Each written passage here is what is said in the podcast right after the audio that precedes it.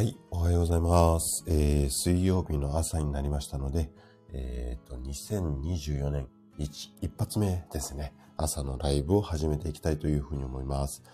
でちょっとね、ツイッターの方に告知をしますので、ちょっとだけお待ちいただけますか？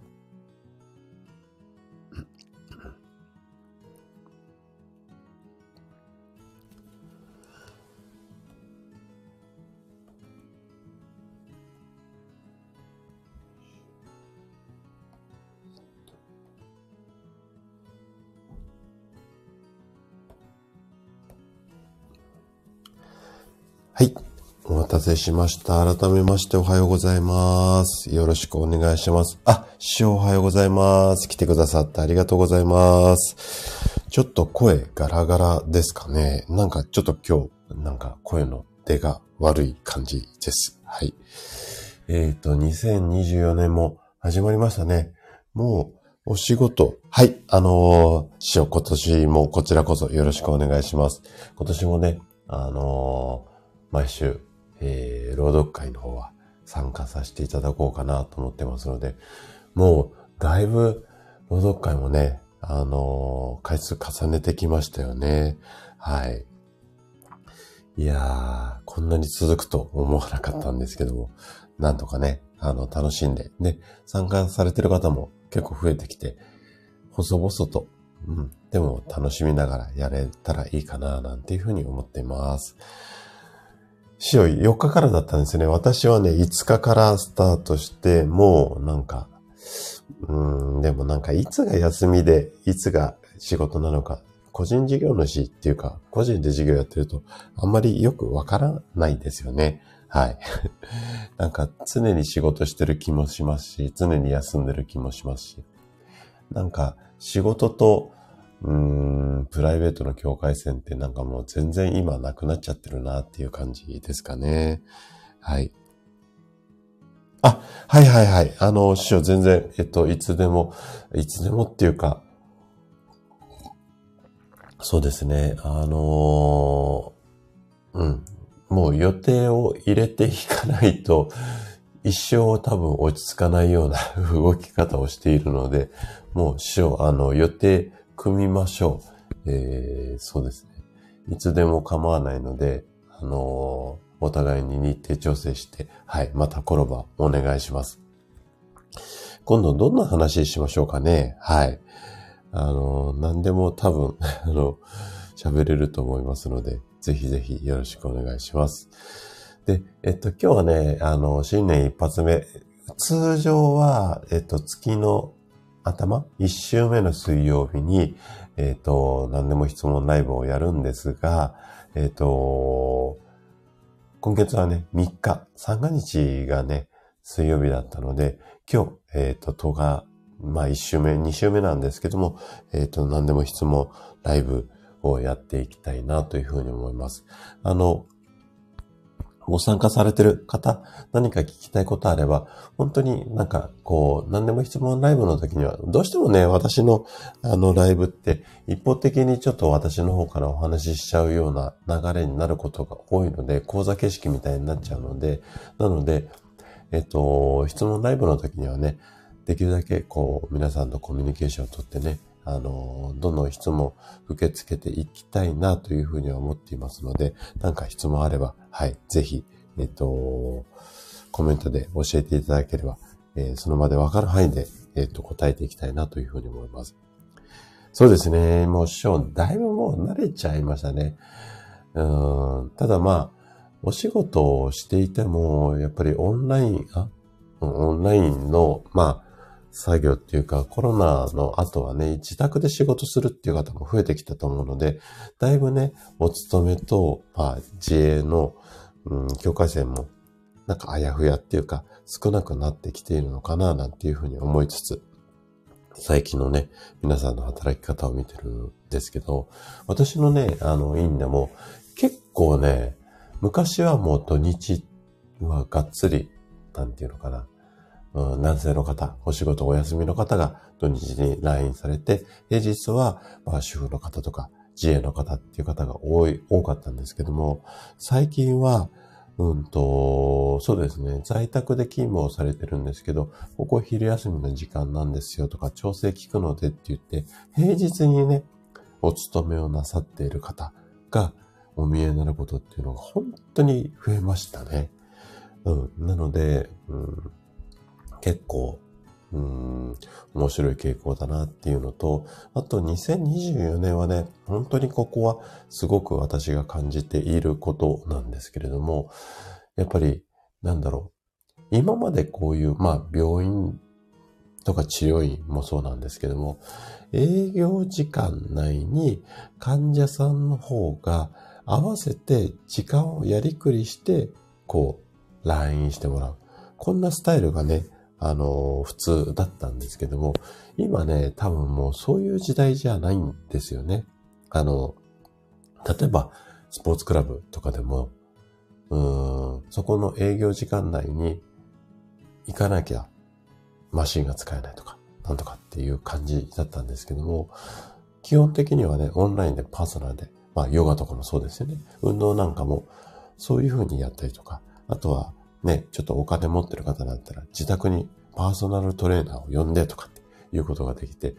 こっちから、うんと患者さんとか利用、利用されるお客さんの方に行くっていう、まあ、そんなスタイルがもう普通の時代になってきている。これはやっぱりインターネットのおかげだと思うんですよね。なので、今年はそうやって私の方から皆さんの方にお伺いできるっていうか、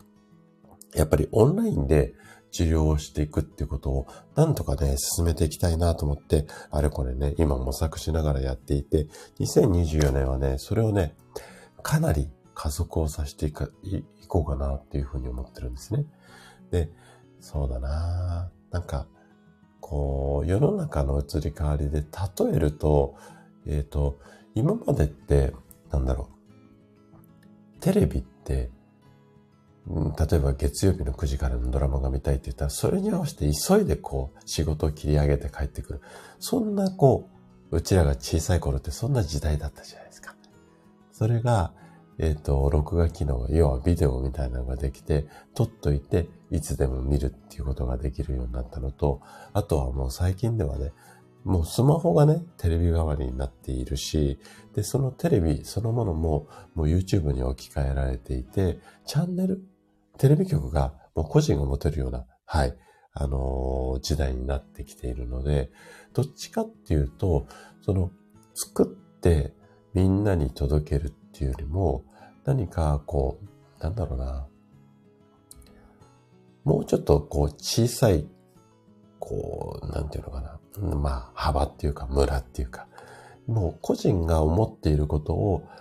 友達に話す。こんな感覚で、こう、テレビっていうか、まあ YouTube ができたからできるんですけども、そういった感じになるので、自分が持ってる、私が持ってるノウハウなんかも、テレビを通じてとか本じゃなくて、こういう YouTube とかラジオとかを通して、もう個人が、ね、例えば知り合いにね、腰、四つの直し方を聞かれて、知り合いに教えるような感覚でコンテンツっていうのが作れる。そんな時代になってきているので、もう24時間、その患者さんのリズムで見てもらえるような治療ができるような、そういうようなものを持っている治療家、もしくは病院の先生とかの方が、これからは強い時代になっていくんじゃないのかなっていうふうに思っているんですよね。だいぶ5年先、10年先見てるかもしれないんですけども、でも、そういう治療の仕方をすると、今度は、私なんかの体調とか、こう、忙しさにかまけず、あのー、しっかり、例えば、忙しい時、患者さんが詰まってる時、予約がいっぱいの時、結構やっぱりバタバタしちゃうんですよ。病院とかもそうなんだけど、病院なんかも待合室に人が溢れてる時っていうのは、1時間待って先生が5分、10分。長くて10分じゃないですか。それを診療を受けるために1時間待つとか、やっぱりなんか合理的じゃないですよね。で、先生もやっぱり1日、病院だったら何百人？私だったら5人、10人。やっぱり10人目の患者さんってどうしても疲れてきちゃうんですよね。押し方とかも。あの、できるだけこう、一人目の方も十人目の方も同じようにあの、押せるようにはするんですけども、なんだけども、やっぱり人間だから使ってきちゃう。これが、オンラインである程度コンテンツを揃えておくと、そこの疲れ方っていうか、同じものが提供できるし、お一人お一人にかける時間っていうのが長くじっくりできたりもするんですよね。なので、こんな感じで、はい。あの、いい医療を届けるためには、やっぱりオンラインを有効活用しなきゃいけないのかな、なんていうふうに思いつつ、今、ちょっと模索しながらあれこれやってる最中です。はい。えっ、ー、と、ちょっとコメントに戻りますね。あ、メイさんおはようございます。今年も。はい、こちらこそよろしくお願いいたします。いやいや、師匠ね、あの、考えてないと、やっぱり、勝ち残っていけないんですよね。で、特に私なんか一人でやっているので、やっぱり大きいところがね、もう金出してね、すっごい、まあ、お、大企業なりなビジネスの仕方をしているので、弱小企業は弱小企業なりの戦い方をしていかなきゃいけないので、まあ、必死ですよね。はい。あ、まゆかさんもおはようございます。はい、あの、はい、えっ、ー、と、ぜひよろしくお願いいたします。はい。えっ、ー、と、えっ、と、ちょっとレターでご質問いただきましたね。えっ、と、読み上げたいと思います。おはようございます。20年以上前、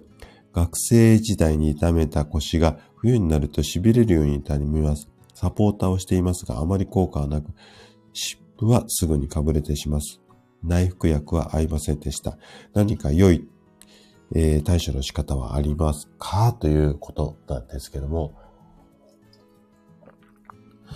ちょっとこれ画面に表示っていうのをすると出るのかな？うん、そうですね。はい。あ、そうですね。もう師匠、やっぱり、でもなんか、お勤めされてる方もやっぱり生き残るのは大変だと思いますので、まあ一緒だと思いますけれども、はい。じゃあね、えっ、ー、と、せっかく、せっかくっていうか質問いただいたので、まずは、あの、レターでいただいた質問に答えていきたいというふうに思います。えっ、ー、と、いただいた質問の、うんと、情報の中で、えっ、ー、と、お答えをしていきますので、完全にね、しっかり1時間2時間かけて問診したことじゃないので、ある程度ちょっとこう予想も踏まえて、えっ、ー、と、お話をしていきますので、もしかしたらね、完璧な答えになってないかもしれないんですが、かなりヒントには、あの、なるようなお答えができると思いますので、はい、えっ、ー、と、よろしくお願いします。で、まずね、20年以上前、学生時代に痛めた腰が冬になると、痺れるように痛みますということですね。これ、原因とすると、まず冬になると痛みが出るっていうことと、20年間、うん、まあ、20年以上前に痛めたっていうところで、えっと、痛みとか痺れって、えっと、発生する理由っていっぱいあります。もう死ぬほどあります。50とか100とか細かく言い出したらあるんですけども、大きく分けると2つの原因の種類があります。で、一つが骨に異常がある場合。これは骨が、えっ、と、折れちゃっただ、欠きちゃっただ、まあ、歪んだらっていうのもそこに入るかなとは思うんですけども、要は形状そのものが何か、うんと、正常な形から変わってしまって、それによって痛みとか痺れが出ている場合。で、これは、えっ、ー、と、まず、まあ、ぶつけただ、転んだだ、ひっくり返っただ、こういうような形で、やっぱり、要は外傷性の痛みとか痺れだったりするんですよね。なので、ご自身でも原因がわかるし、で、えっと、こういう場合は、病院での治療っていうのが一番、あのー、効果が出やすいし、えっと、私たちの生体院とか、えっと、治療院でできることっていうのが本当にごくごくわずかになります。なので、骨をくっつけたり、えっ、と、ひびができたところを修復したり、折れちゃったところだったら手術をして戻したり、こういった形の治療を病院でやってった方がいいと思います。で、今回、えっ、と、ご質問いただいた方は、こっちの方じゃないと思うんですよ。じゃあ骨に異常がない場合は何が原因で傷んだり痺れたりするのかなっていうと、これはやっぱり筋肉だとか神経、えっ、ー、と、うん、そういったところが何か不具合が起こって、それで、えっ、ー、と、痛みとか痺れに出ちゃいますよっていうことなんですよね。はい。あ、シロさんおはようございます。来てくださってありがとうございます。今ね、ちょうど、えっ、ー、と、腰の痛みについての質問ね、今、レター出てますので、こちらの質問に答えていったところです。で、これは、やっぱり、うん、筋肉が硬くなってきたりとか、神経がこわばってたりとか、血流が悪くなって、こういった感じで痛みとか痺れが出ていますよってことですね。で、痺れっていうことなんですけども、どこら辺が痺れているかっていうところがちょっと、あの、このレターだけだと分かりづらいので、何とも言えないところではあるんですけども、例えば、腰とかお尻ではなくて、太ももとか足まで痺れてきちゃっている。こういった場合は、お尻の下のところに座骨神経、名前聞いたことあると思うんですが、こういった神経が流れていて、その座骨神経に何か異常があって、痛みだったり痺れになってきたりします。で、こうなってくると、その筋肉って地層のような感じで、こう、階層になってるんですよね。表面の筋肉、中間の表面よりちょっと下にある筋肉。あとはもっと深い深いところにある。これ深層筋で深い層の筋肉なんて言ったりしますけれども、深層筋っていうのがあって、で、その下に血管だとか神経が走っていて、で、その神経とか血管の下に骨があったりするんですよね。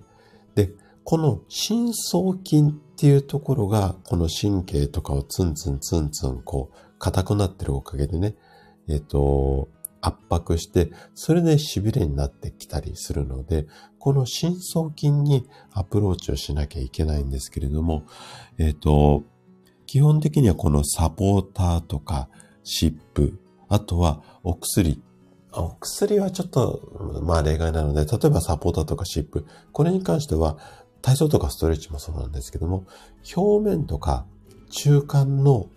筋肉までしか手出しができない。その深層筋まではなかなか手届かないんですよ。なので、効かなかったり。で、お薬っていうのは、この神経が圧迫されたことによって傷んでくるので、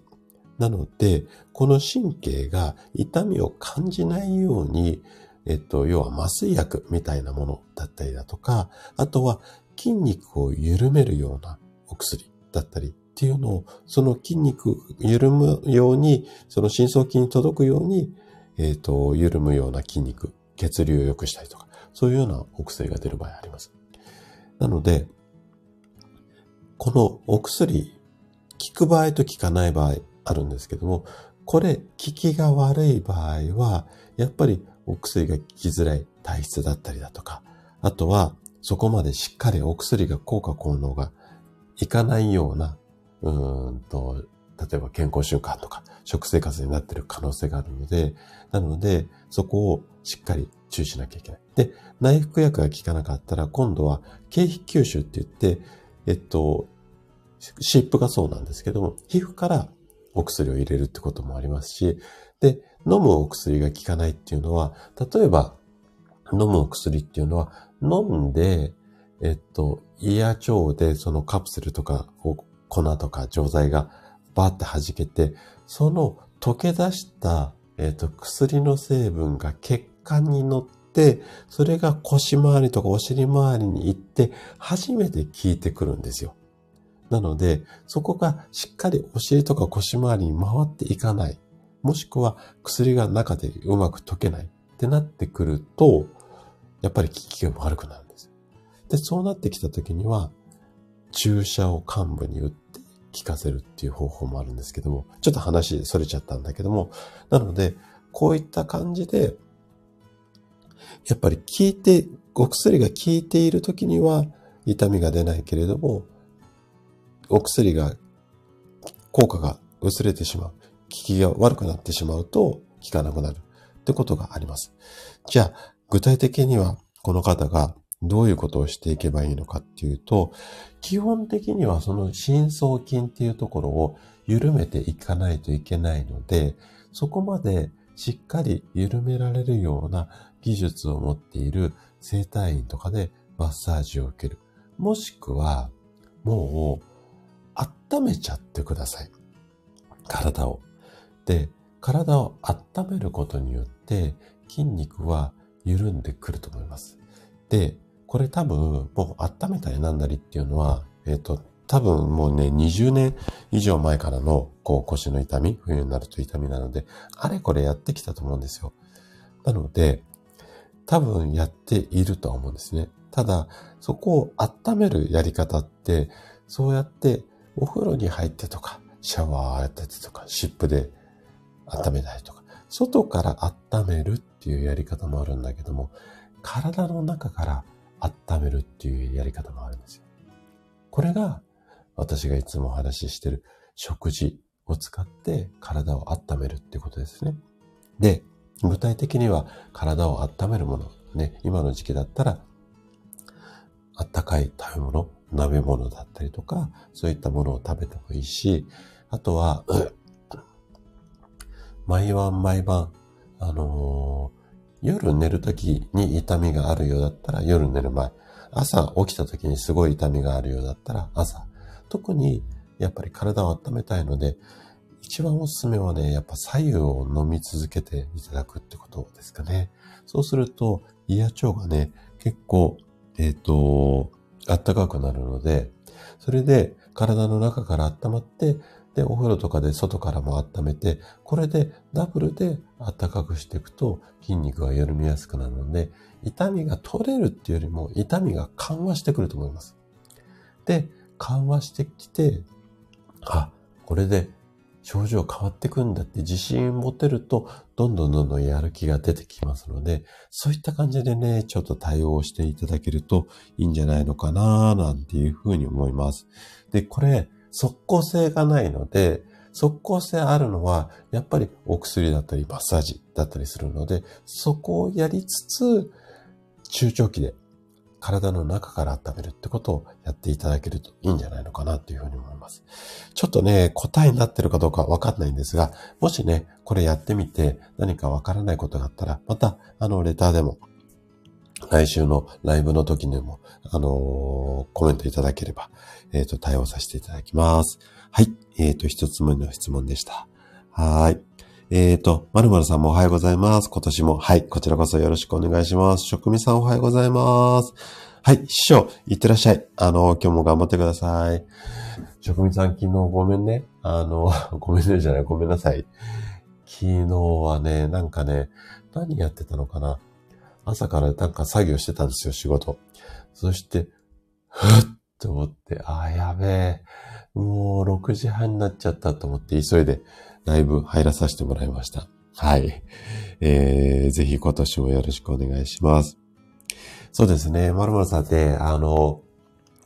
結構、外から温めたり、体操やったり、あの、ストレッチやったり、皆さんね、外からは結構アプローチします。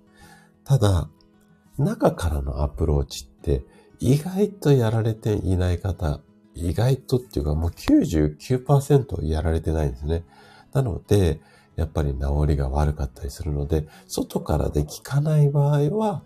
中から。で、外からだけで効く場合は、もう外から中心でやってっていいと思います。えー、っとですね、やっぱり慢性的な症状、不調、ここでも言う慢性的っていうのは、6ヶ月以上続く、同じような症状が続いている場合、あとは今回ね、あの、ご質問いただいたレターでいただいた方のように、冬になると毎年痛みが出るとか、そういった方に関しては、この内側からのアプローチ、食事からのアプローチっていうのがかなり有効になると思いますので、ぜひね、ここも合わせて。で、この内側からのアプローチの具体的なやり方っていうのを、えっ、ー、とね、2024年はね、個別にね、ガンガン、えっ、ー、と、お伝えをね、していこうかなというふうに思うので、ちょっとね、いろいろ今考えてることがあるので、これもね、えっ、ー、と、今年の活動として頑張ってやっていきますので、ぜひね、そちらも楽しみにしていていただけると嬉しいです。はい。あ、チェリーさんおはようございます。来てくださってありがとうございます。今日は新年一発目っていうか、通常は毎月、えー、第一水曜日にやっている何でも質問のライブを、えっ、ー、と、やらさせてもらってます。で、今、あと下に出てるレターについてね、えっ、ー、と、ご質問いただいた、はい、えっ、と、ご質問いただいたことに回答させてもらいました。えっ、と、いえいえいえ、職人さんのライブをいつも寝る前覚えてるんですよ。明日職人さんのライブだなと思って。でも、でもって言ってなんか甘えた声で出してますけど、結構ね、夜リラックスして、こてって寝ようと思うんだけども、やっぱりね、寝つくまでってなんか布団の中でいろいろ考えてるんですよね、仕事のこととか。そうするとやっぱり、なんか、私の脳みそのキャパってそんなに大きくないので あの、やっぱ許容量から溢れてしまうこととかいっぱい出てきて、ああ、そういえばっていうのが朝で、毎朝ありますね。はい。はい、ありがとうございます。じゃあ、えっと、次の質問いきたいと思います。これは、事前にレターでいただいた質問なんですけども、ちょっと読み上げさせてもらいますね。えー、高田先生、明けましておめでとうございます。今年もよろしくお願いします。えー、いつも配信楽しみにしています。ということですね。えっ、ー、と、で、えっ、ー、と、質問なんですが、健康とはちょっと関係ないんですけれども、先生が昨年から取り組まれている YouTube、自律神経の不調があるので、えっ、ー、と、完成を楽しみにしています。せかすわけではないんですが、点々点となっていて、完成はいつ頃になりますか？目安が聞けたら、あのー、教えていただけるとありがたいです。ということで、データいただきました。はい、ありがとうございます。いやー、本当にお待たせしちゃって申し訳ございません。で、予定では昨年の11月中ぐらいに出せたらいいなと思いつつ、あれこれあったりとか、動画がアップできないとかっていうような、いろんな障害を乗り越えて、ようやくね、今、ゴールが見えてきた感じです。で、えっ、と、まだ完全に完成していないんですが、おそらくこの週末、もしくは週明けぐらいには、いよいよ一本目の動画が出ます。出ますっていうか出せると思います。もうちょっとだけね、えっ、と、準備が必要なんですけれども、はい。えっ、と、いやいやいやはい。あの、丸和さん、今ね、パソコン順調なのですかっていうところで、そこちょっとお話をさせていただきます。あ、猫さんもおはようございます。来てくださってありがとうございます。今日はね、何でも質問ライブなので、ちょっとゆるゆると雑談も入れながらお話ししていたところです。はい。で、えっ、ー、と、あ、そうそうそう。曜日の感覚なくなっちゃいますよね。はい。あのー、あ今日何曜日だっけってわかんなくなっちゃいますよね。はい。でね、パソコンは、あの、基本的に、まあね、もう、順調じゃなきゃ困りますよね。40万以上かけて買っちゃったからね。なので、えっ、ー、と、順調に来てるんですけども、えっとね、まず、今回の自律神経失調症の、えっと、動画なんですけれども、だいたい、まあ、合計で2時間弱ぐらいになると思うんですが、えっとね、えっと、それをぶっ通しで撮影、撮影もね、全部でね、6時間ぐらいかかってるんですよ。撮るのに。すごいでしょ。で、その、えっと、やつが、えっとね、8個ぐらいのパートに分かれてます。要は、15分ぐらい撮影したのを、15分ぐらい撮影したの。まあ、平均するとね、そのぐらいのやつが8つぐらいあって、それぞれを一つ一つのパートごとを、えっ、ー、と、まず、こうやって、えーだ、あーだって言ってるところを全部カットして、聞きやすく、ポンポンポンポンテンポよく話をしてるようにカットをして修正をします。で、その後に、えっ、ー、と、テロップって下に文字を入れて、あとはちょっと講座形式になるので、脇にスライドが出てくるので、そのスライドを使っ、あの、作って、パワポの資料みたいになるんですよね。それを作って、それを言葉に合わせて脇で出して、で、スライドだけだと眠くなっちゃうので、途中で少し動画っぽいようなね、画像を入れてみたりとか、そういうような加工をして、で、その15分のパートを完成させるのに、だいたい1日2日ぐらい奥さんかかってるんですよ。で、中には3日ぐらいかかっちゃってる日、パートのところもあるんだけども、なので、それを、例えば1日1つのパート2日かかったとしても、全部で、えっ、と、8個あると、28の16日かかっちゃうじゃないですか。もうこれで半月ぐらいかかっちゃうんですよ。っていう感じで、で、あとは今回動画を見てくださった方に関しては、えっと、プレゼントをね、7個ぐらいちょっと用意してます。で、その中にはスライドの資料もあるけれども、えっと、動画の資料もあったりするので、その動画もね、10分15分だったりするので、それも全部作って、で、今、その8個のやつの、今7個目まで来てるのかな？うん。7個目まで終わってて、で、7、8作って、最後の8個全部まとめてガッチャンコしたのを全部1本にまとめて、それを一つの、こう、ファイルっていうのかな？にまとめて、あとは YouTube の概要欄を作って YouTube にアップしてっていう作業が残っていますので、あとはその後、プレゼントの動画を配布するような準備もしなきゃいけないから、そこまで行くまでが、ちょっとね、もう数日ぐらいかかりそうなんですよ。なので、もうしばらくだけちょっとお待ちいただけるといいかなというふうに思います。今そんな感じです。はい。えー、っと、えー、っと、そうですね。あ、そっか、祝日だったのか、8日の日。なんかもう私、カレンダーこんな感じです。えっ、と、はい。えっ、と、ちょっとコメントに戻りますね。あ、ポテちゃんおはようございます。来てくださってありがとうございます。今日は何でも質問ライブということで、ちょっとね、ゆるく雑談も踏まえて、えっ、と、一つ目の質問がね、腰からの痛みについてね、レターいただいたので、それ質問を答えさせてもらって、今ね、YouTube いつぐらい完成するのっていう質問いただいてたので、それに答えてました。はい。ゆきさんおはようございます。来てくださってありがとうございます。いやー、まるまるさんね、本当に、後半は疲れてるし、で、うちのね、カウンセリングルームのところで喋ってるんですけども、えっ、とね、そのシーンごとによって撮ってる時間が多少ね、朝から撮って終わったの夕方ぐらいなんですよ。なので、外の景色がね、ちょっとね、色が暗くなってきたりしています。見ていただくとわかると思うんですけども、そのぐらい時間かけました。はい。えー、っと、いや、そうなんですよ。プレゼントまで作りました。はい。いやーね、ポテちゃんね、もう YouTube ね、もうやるって決めてから何度ね、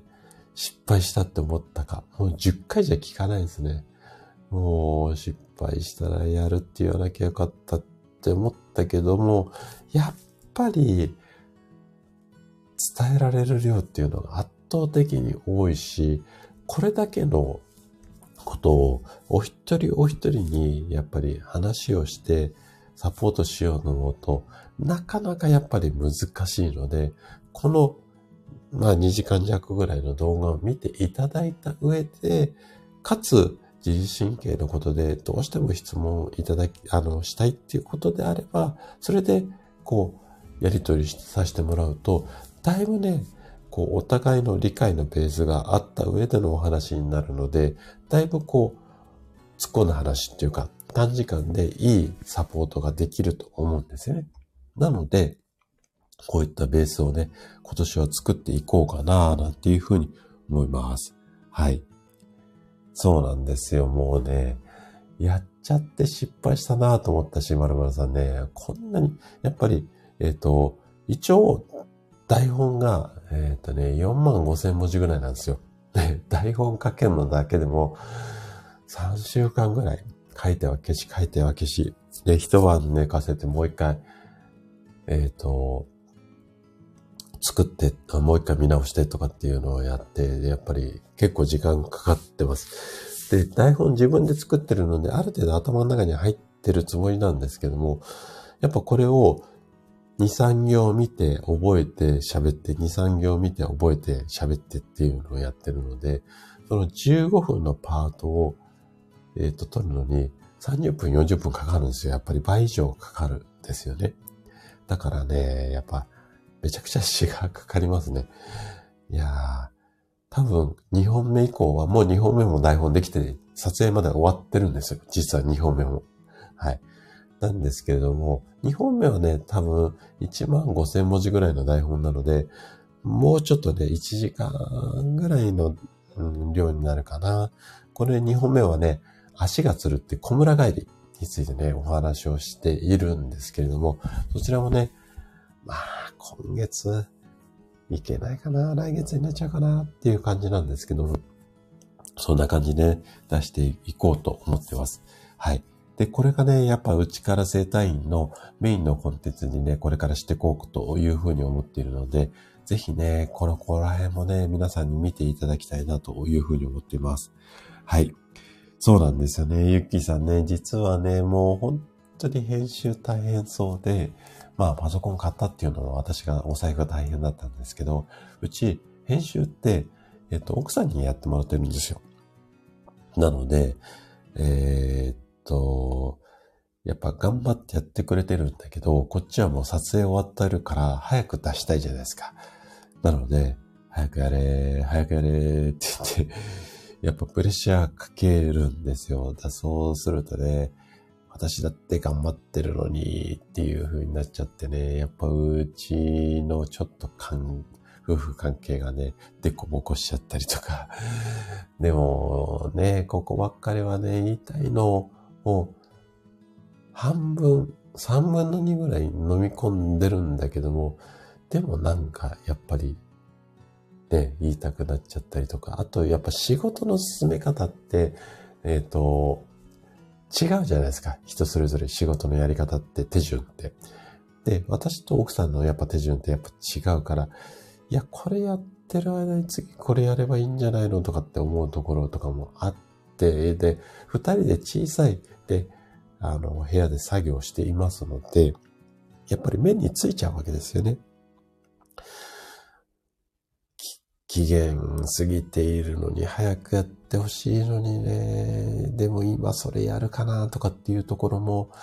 もやもやして、私が調子いい時には飲み込めるんですけど、飲み込めない時もあって、それ言っちゃうとやっぱりぶつかっちゃったりとか。まあね、なんかそんなこんなでやってますわ、YouTube も。こんなことはね、なかなか表には出せない話なんですけども、はい。そう、プレッシャー、そうなんですよね。でも、なんだろうね。私も、その、台本作ってる時って、やっぱり夜寝る前頭の中で、あれ、あのシーンでこうやって言えばよかったかなとかって思って、もうやっぱ眠り、それ思いながら寝てるから眠りが浅くなって2時3時に目が覚めてそこから寝れなくなってもう朝の4時から台本書いてたりとかそんなことをしているのでやっぱりね、なんか一緒に頑張ってもらいたいなっていうやっぱり当たっちゃったりもするのでそこはなんかね、申し訳ないなと思っていて。で、これがね、YouTube がちゃんとこう二人でバランスよくできるようになれば、私ももう一皮二皮ね、向けて成長できるのかなって思いつつ、これもね、なんかいろんな意味で気づきなのかなと思いながら頑張ってやってます。なので、こんなね、苦しい思いをしながらもやっているので、やっぱり見た人にね、本当に元気になってもらいたいし、で、その元気になることが目的じゃなくて、これもね、2024年にはね、伝えていこうと思うんですけども、やっぱり、私のところにいらっしゃる方っていうのは、例えば膝が痛いのを治したいとか、そうですね。アトピーを治したいとか、こう、いろいろこう、今ある不調を治したいと思って治療にいらっしゃる方が多いんだけども、これ、治療の効果が、最短で出る方と、なかなか効果が出ない方、同じことやってるんですよ。これ、すごく差が出ちゃうんですよ。はい。なんですけれども、えっ、と、これなんでかっていうと、やっぱりね、その直した先に何をやりたいかっていう目的がね、明確な人っていうのは、すごくやっぱ結果が出やすいです。例えばなんですけども、じゃあね、そうね、いい例えかどうかわかんないんだけども、うん今年の夏の結婚式までに、どうしてもあのウェディングドレス着たいから、あと5キロ痩せたいとかいう目標があったとするじゃないですか。そうするとやっぱ絶対結果出ますよね。ただ、ちょっと最近太ってきちゃったから、なんとなく痩せるとかっこいいって思われるから、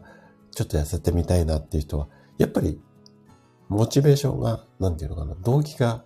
曖昧っていうか、ぼやっとしてるので、結果出づらかったりするんですよ。なので、最初になんで直したいのかっていう、ここの目的をしっかり明確にして、じゃあ、そのために何するのっていう、こういう手順でいかないと、やっぱり結果出づらかったりするんですよね。だからこの辺もね、ちょっと2024年、その YouTube の中も含めて、ちょっとね、お伝えをね、していこうかな、なんていうふうに思っています。で、結構、皆さんテクニック、テクニック、どうやれば痩せるとか、どうやれば治るを追い求めるんだけれども、これ人それぞれ違うし、なんせ、やっぱり治りたいって気持ちが強ければ、脳みそがね、治りたいモードになるんですよ。絶対治りたいモードの中で治療していくのか、なんとなく治ればいいかなっていう頭で治療していくのか、同じね、体操ストレッチやるんでも、やっぱり頭のこう脳の回路っていうか思考回路が違うと効果が違ってくるので、ここをね、ちょっとね、上手に伝えていきたいなと思って、うん、今年この辺も課題かなっていう感じがしています。はい。ちょっと話脱線しましたね。はい。えー、っと、そうですよね。うん。わかってる。はい。そうなんですよ。ゆっきーさん、そうなんですよ。わかってるんですよ。そこ、そこも。で、わかってるんだけど、私も頑張ってるから一緒に頑張ってもらいたいなっていうのがあって、やっぱり一緒に一つのものを作ってる時って、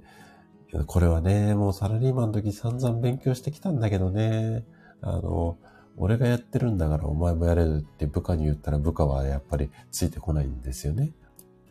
なので、まあ、背中だけ見せて、やってねってお願いしているようにしているつもりで、なんですけど、いやーねでもね、じゃあそこを外部の人にね、外注さんにお願いするっていう編集作業もあるんですが、そうすると、一本作るのに何十万ってかかっちゃうのでね、なかなか難しいところですね。はい。あ、シロさんおはようございます。来てくださってありがとうございます。はい。そうですよね。な、まるまるさんね。な、そこの、やっぱり、なんで直したいのか、どうして楽になりたいのかっていうところをね、はい、あの、明確にしていこうかなした、していこうかなっていうか、そこの必要性っていうのを2024年はね、お伝えをしていく、そんなことができたらなっていうふうに思ってます。で、その、YouTube の中ではね、直し方をより具体的にね、話をしていこうかなと思ってるんですが、もうちょっとそういう目的の設定の仕方っていうところを深掘りをした、こう、動画っていうか、コンテンツもね、えっ、ー、と、作ろうかなというところも考えていて、ここはちょっとまだ頭の中でもやもやしているので、また形になったらね、皆さんに紹介をしたいなというふうに思っています。はい。YouTube の質問でだいぶ長くなっちゃいますよね。あと1個ぐらい質問いけるかな。あとは、今ね、ご参加いただいている皆さんの質問もね、優先をしていきたいので、もし何か聞きたいこと、健康だけじゃなくても全然 OK です。えっ、ー、と、健康だけではなくても OK なので、何か聞きたいことがありましたら、えっ、ー、と、ご質問ください。じゃあね、どの質問に行こうかな。どうしよっかな。はい、えっ、ー、と、シロさん、ご質問ありがとうございます。冬も早く起きたいのですが、どうすればいいのでしょうか？これね、うん、いろいろ方法あります。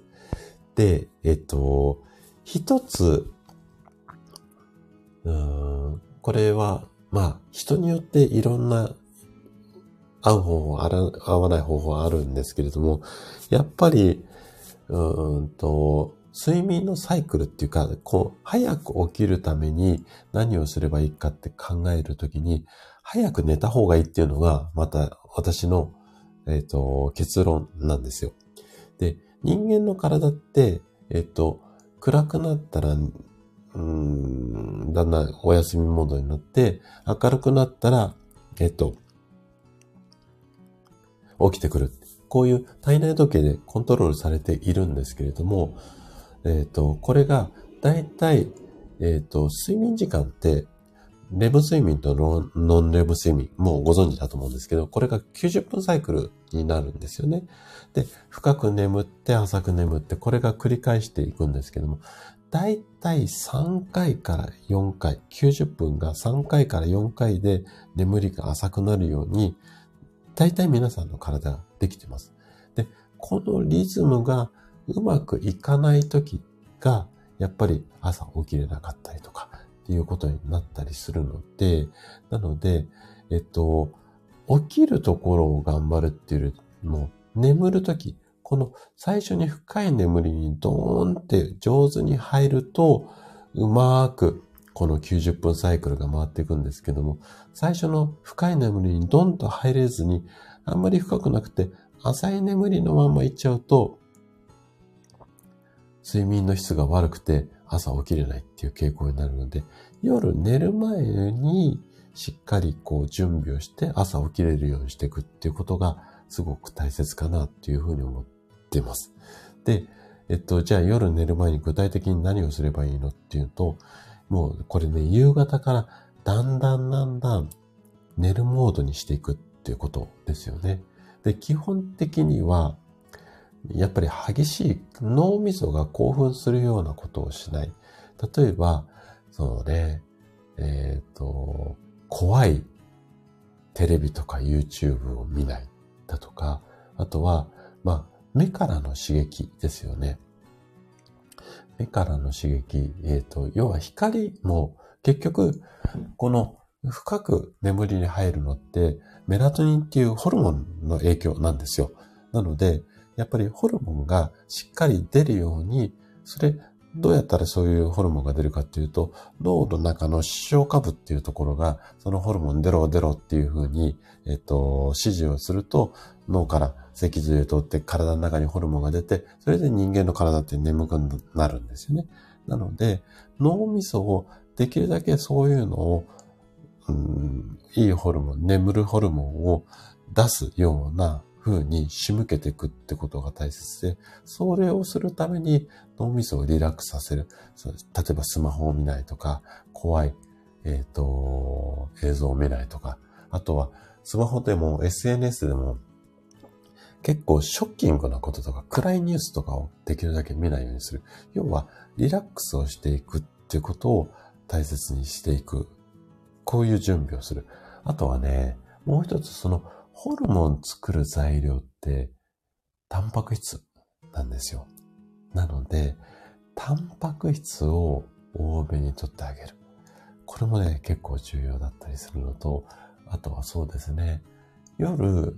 あのー、眠くなるときって、体の中の深部体温って言って、ちょっと体の芯のうん、この深部体温詳しく説明するとまた時間かかっちゃうので、体の芯が、要は冷え始めてくると、それを温めようと思ってだんだんだんだん体って眠くなるようにプログラムされてるんですよね。なので、深部体温を温め、あの、冷やしていきたいんですよ。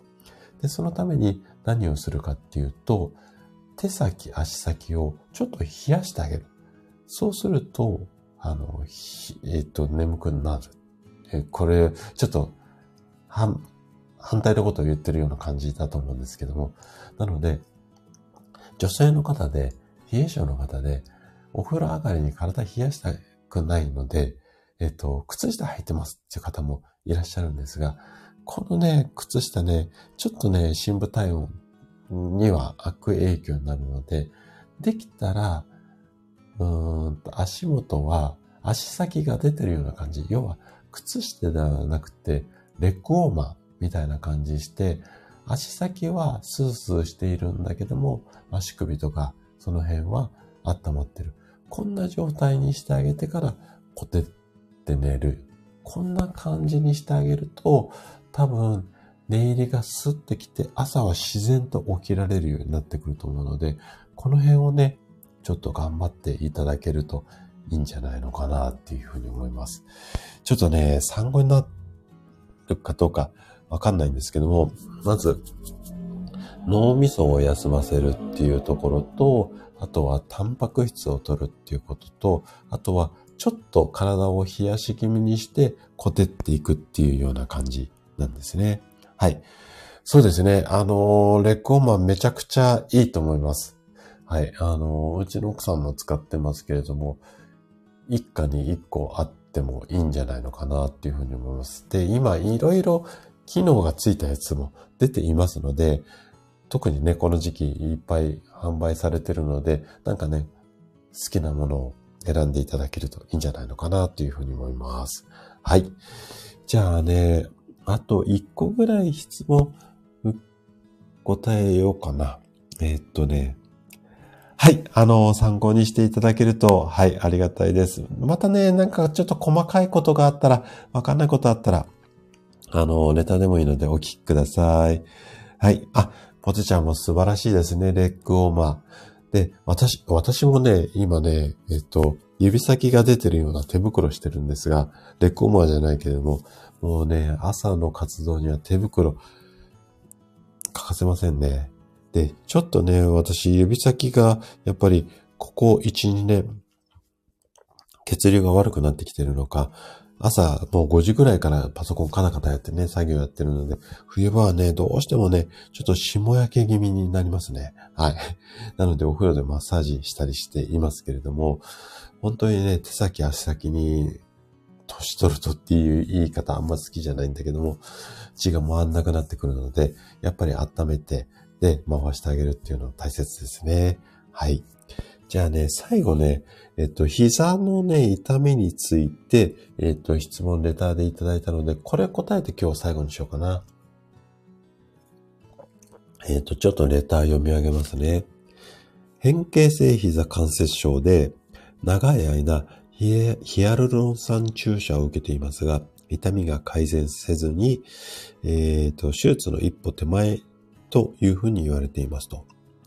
で、近くには手術ができるような大きな病院がなくて、膝の手術を受けてよかったという声もネットではあんまり聞けませんと。で、手術をしない再生、えー、医療という治療があるそうですが、どんな治療法ですか？えっとね、再生因子注入療法っていうふうに書かれていますけれども、うん。これ、膝でありますと。で、これやってみようかと思うんだけども、ちょっと怖さもあって、どうしたもんかなっていう感じで、えっ、と、ご質問いただきました。えっ、と、50代の女性の方ですね。えっ、と、こちらに答えていきたいというふうに思います。で、膝の痛みってね、本当にね、生活、うん支障出ますよね。はい。あ、そうですね。えっと、ポテちゃんね、これね、膝の痛みもね、全く同じなので、関節、本当に大切にしたいですよね。で、えっと、まず、治療法、膝に関しては、やっぱり運動して動かすことによって楽にしましょうよっていうことと、あとはね、ちょっとレターだけではなかなかわかんないところがあるんですけども、もし、ちょっと体重がちょっと多めの方であれば、体重を落とすっていうことも結構大切だったりします。意外とね、いらっしゃるんですよ。膝の痛みでいらっしゃって何とかしてくださいっていう風に言われるんですけども、で、治療もするんですが、体重も落としましょうよっていう話をすると、いや、それはちょっとって言われるんだけども、いや、そもそもやっぱり、膝とか、まあ足首、まあいろんな関節って、やっぱり曲がったり伸びたりするんだだけども、やっぱり体重を支えるっていう重要な役目もあるので、ウェイトがオーバーしてるとやっぱ痛み出やすいんですよね。なので、もし、今回のね、ご質問いただいた方が、少し、あの、ぽっちゃり気味の方であれば、ちょっと体重を落とすのと合わせて治療っていうのを検討した方がいいというふうに思います。あとは、えっ、ー、と、膝にね、お水が溜まってる方に関しては、お水を抜くとかっていうようなこともできるし、えっ、ー、と、今回のね、ご質問のレタの中にはありますけども、ヒアルロン酸とか、あとはまあ、痛み止めの薬とか、いろんな治療法があるんですけれども、で、今回ね、ご質問いただいた方は、長年ね、このヒアルロン酸の注射を受けていても、痛みが改善しないっていうことなので、普通は病院に行くと手術進められると思います。で、私は膝の周りの筋肉を緩めたりだとか、あとはそういうこう、膝そのものに負担がかからないような生活習慣、あと姿勢とかね、立ち方、座り方なんかをアドバイスしたりだとか、あとはヒアルロン酸と代わりになる骨と、骨、骨もね、あの、2、3ヶ月で新しいものに生まれ変わるので、この骨をね、丈夫にしたいと、関節の軟骨に役立つような、まあ、食事療法なんかをアドバイスして治療するんですが、まあ、病院だと手術を進められると思います。で、えっと、今回ご質問いただいたこの再生因子注入療法、これについてね、話をしていこうかなというふうに思うんですけども、これね、最近再生医療ね、すごい進んでいて、結構、膝の痛みではえっ、ー、と、こういうようなことを売りにしてる整形外科さんも、ホームページ上でっていうか、えっ、ー、と、広告出してますね。なので、えっ、ー、と、手術よりも楽みたいな感じでね、結構、ちょっと煽ってるなっていうようなページもありますけども、そういうようなことでだいぶ増えてきましたね。で、えっと、やり方っていうか、理屈とすると、自分の体から採取した血液とか組織を原料として細胞を体の外で作ります。で、作ったやつをもう一回体の中に戻して、で、いい細胞を入れることによって組織を修復する。こんなような医療法です。で、最近めちゃくちゃ増えているし、これ専門でクリニックをやっているところもあります。要は細胞を外で作って中に入れてもう一回いいよう、ん、いい状態にしていくってことなんですけども、これ一番注意しなきゃいけないのが、まあ、どの医療もそうなんですけども、これに関してはね、個人差がすごい効果が、効果の個人差がね、すごいあります。ありますっていうか、あるみたいです。私も全部の症例を調べたわけではないんですが、かなりあるみたいです。で、これね、実際にやられた患者さんが、えっと、まだ痛みが治らないですっていう風にいらっしゃった例が、お二人、うちにはいらっしゃいました。そんなには多くないですけど。で、一人の方は、なんで治らなかったのかなっていうのが、それが原因が、横脚だったんですよ。その方。なので、膝の組織自体は、やっぱり治ってるはずです。えっと、画像を見る限りでは、その方、えっと、レントゲンの画像もお持ちいただいたので、画像的には治ってました。ただ、そもそも横脚って、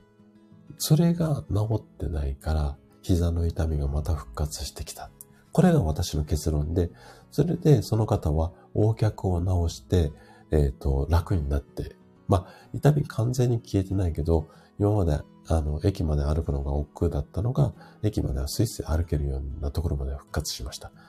なので、膝のパーツだけが戻っても痛みが治らないケースっていうのが非常に多いっていうことと、あともう一人の方は、先ほどお話した通り、やっぱり体重がね、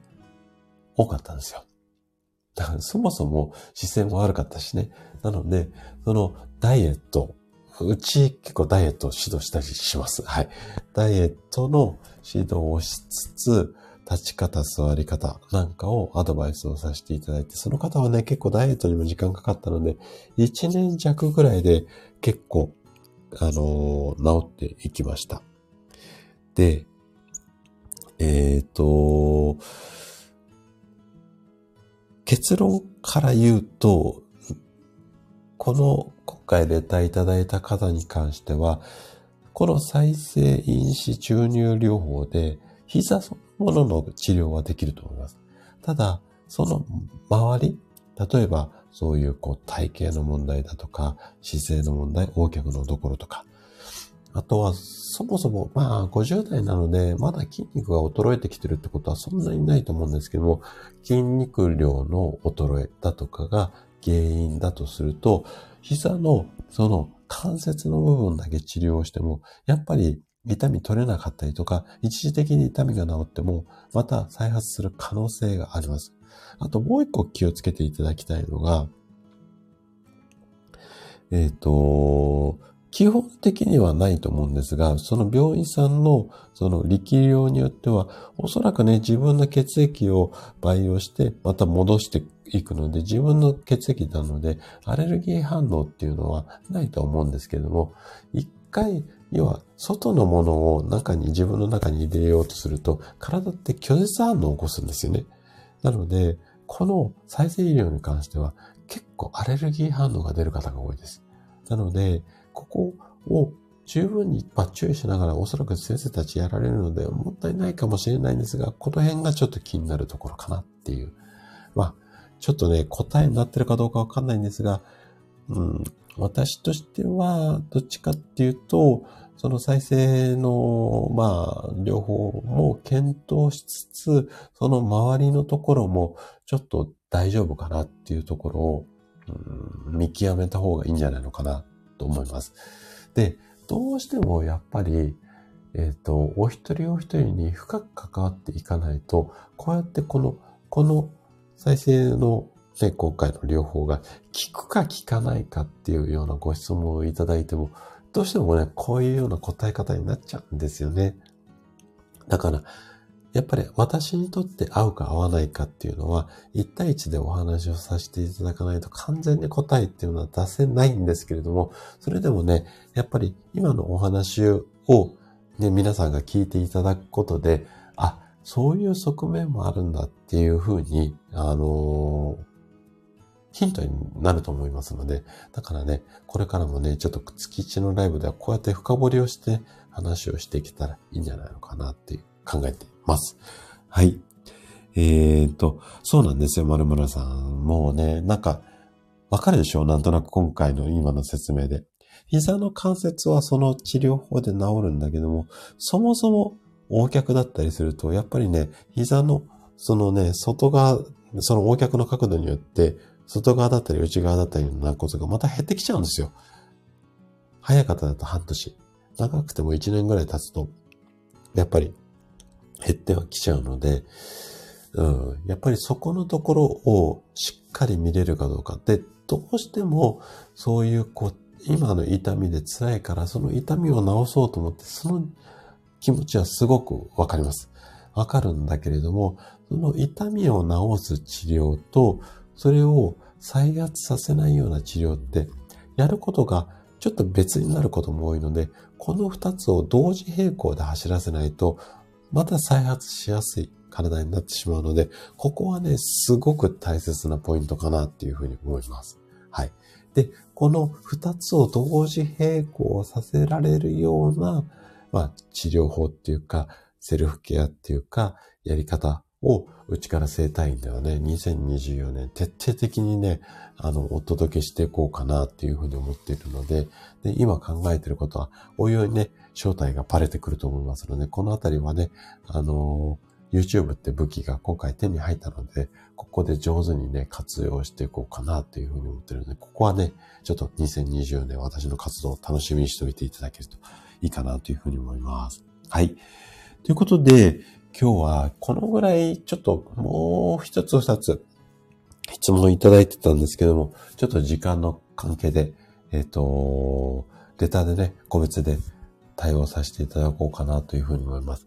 今日はだいぶね、突っ込んで解説っていうか、えっ、と、質問に答えていったんですけども、多分ね、参考になった方も多いんじゃないのかなというふうに思います。またね、来月、第1月曜日、今度は、えっ、と、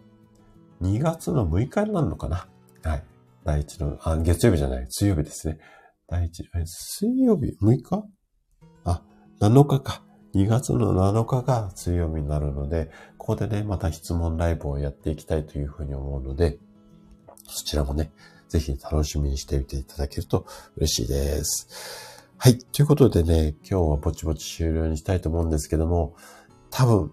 うん、この後もまた、ちょっと奥さんに頑張ってもらいますけども、YouTube 今必死で最後の仕上げやってますので、ぜひね、これ、完成したら